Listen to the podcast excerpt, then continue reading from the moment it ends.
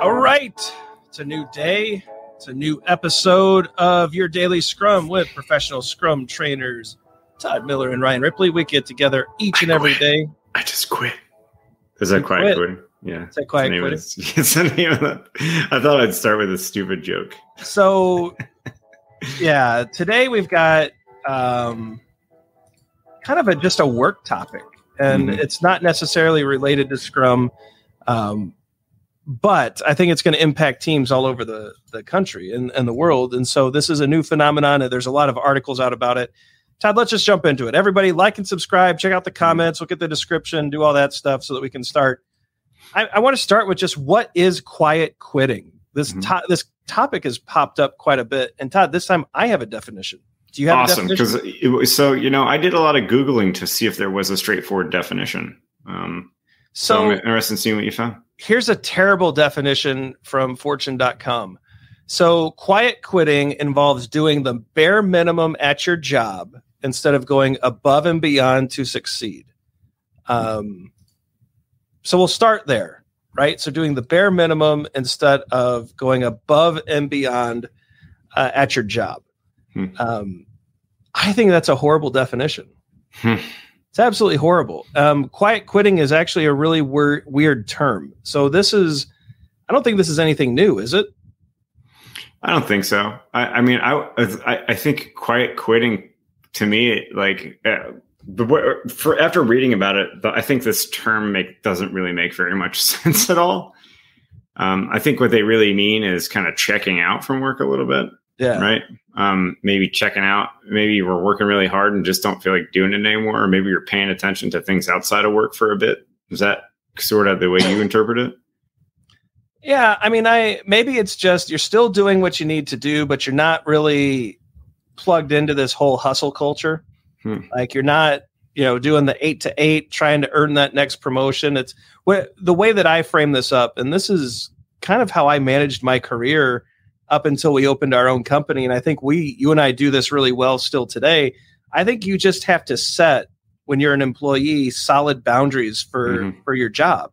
And for me, I have children. Mhm. Right? You have kids, Todd, and you you and I both are very active in our kids' lives. We do a lot of things with our kids.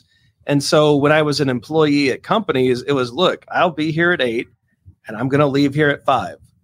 And that's when I work. And I'm not guaranteed to be looking at my phone. I'm not guaranteed to be on my laptop. Um, Mhm. If if there's something, if there's a release or a deployment that's happening, and we know when that's happening, and I'm expected from this time to this time outside of those boundaries to be available, I'm, I'm in. I'm a team player, but you have me. You're paying for me from eight to five, and I'm going to do my job within those boundaries. But otherwise, I've got I have a wife, I have kids, I have other things. I is that what they're calling quiet quitting now?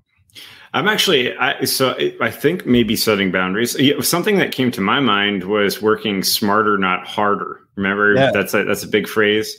So rather than rather than you know uh, saying yes to every meeting, right? Really questioning whether you should be there or not, so you can get your work done. Uh, trying to try to find ways to be more efficient in what you're doing, so that you're working smarter, not harder. Uh, uh, an example of that is designating times to do emailing right? Instead of just responding as soon as com- something comes in i used to close my my email window and only check it first thing in the morning midday and towards the end of the day. Um, so i think there's all kinds of different ways that you can work smarter not harder. Now there is a reverse side of this that i think we should really really discuss here and that is just flat out being lazy at work Yeah, yeah. um, so I I, the, I don't know that this necessarily is what it means because I think that employers really should respect the things that we just said, right?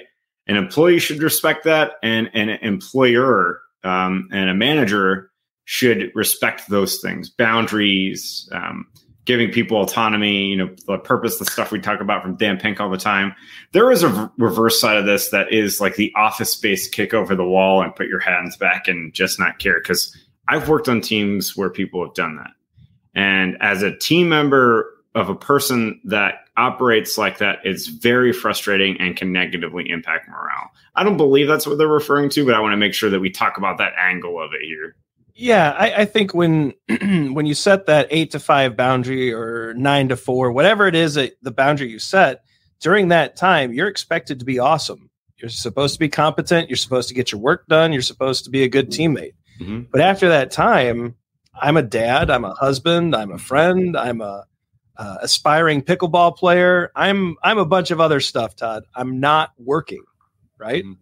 You're a fisherman. You're a shark catcher. You're a you know uh, a jeep adventurer. I mean, we we have stuff we're doing outside, yeah. and I just wonder this. Quite, I, have seen so many TikToks and videos, and um, I just said TikTok like an old man, didn't I?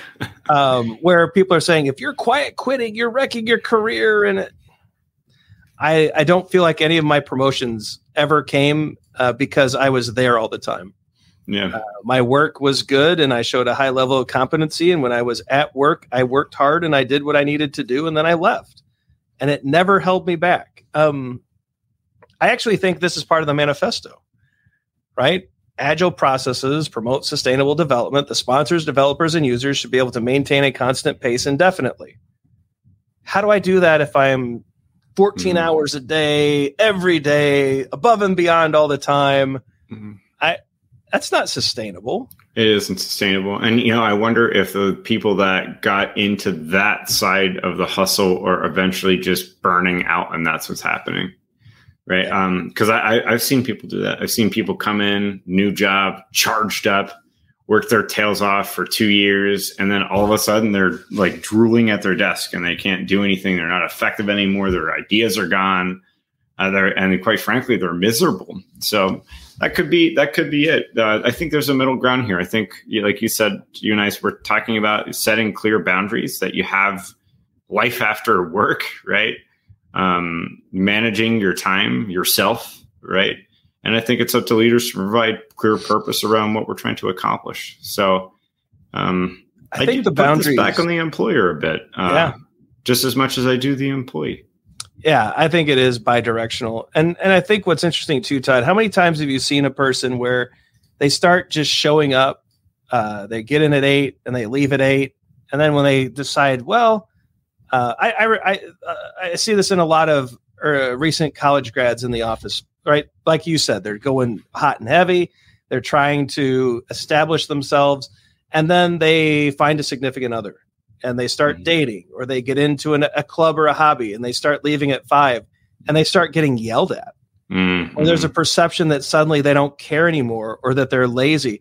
But the person who established boundaries earlier in at five or in at eight, leaving at five, no problem.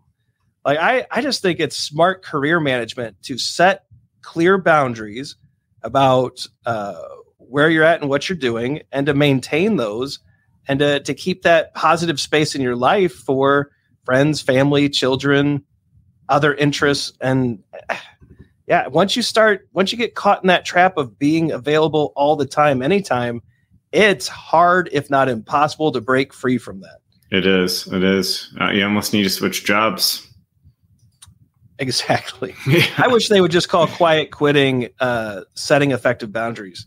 Yeah. I, I have no issues with this. Yeah, me neither if that's what they mean by it, but who knows? There's multiple definitions out there right now, and it's probably just as much of a fad as the Great Resignation. As I far agree. As, as far as as far as what's happening in the media with it. So leave us your comments below. Let us know what you think. Have we uh, missed the boat here? What do you think quiet quitting is, and uh, is it really a bad thing? We'd love to know. Uh, like and subscribe so you never miss a video. Check out our socials. We're pretty active on Facebook, Twitter, and LinkedIn.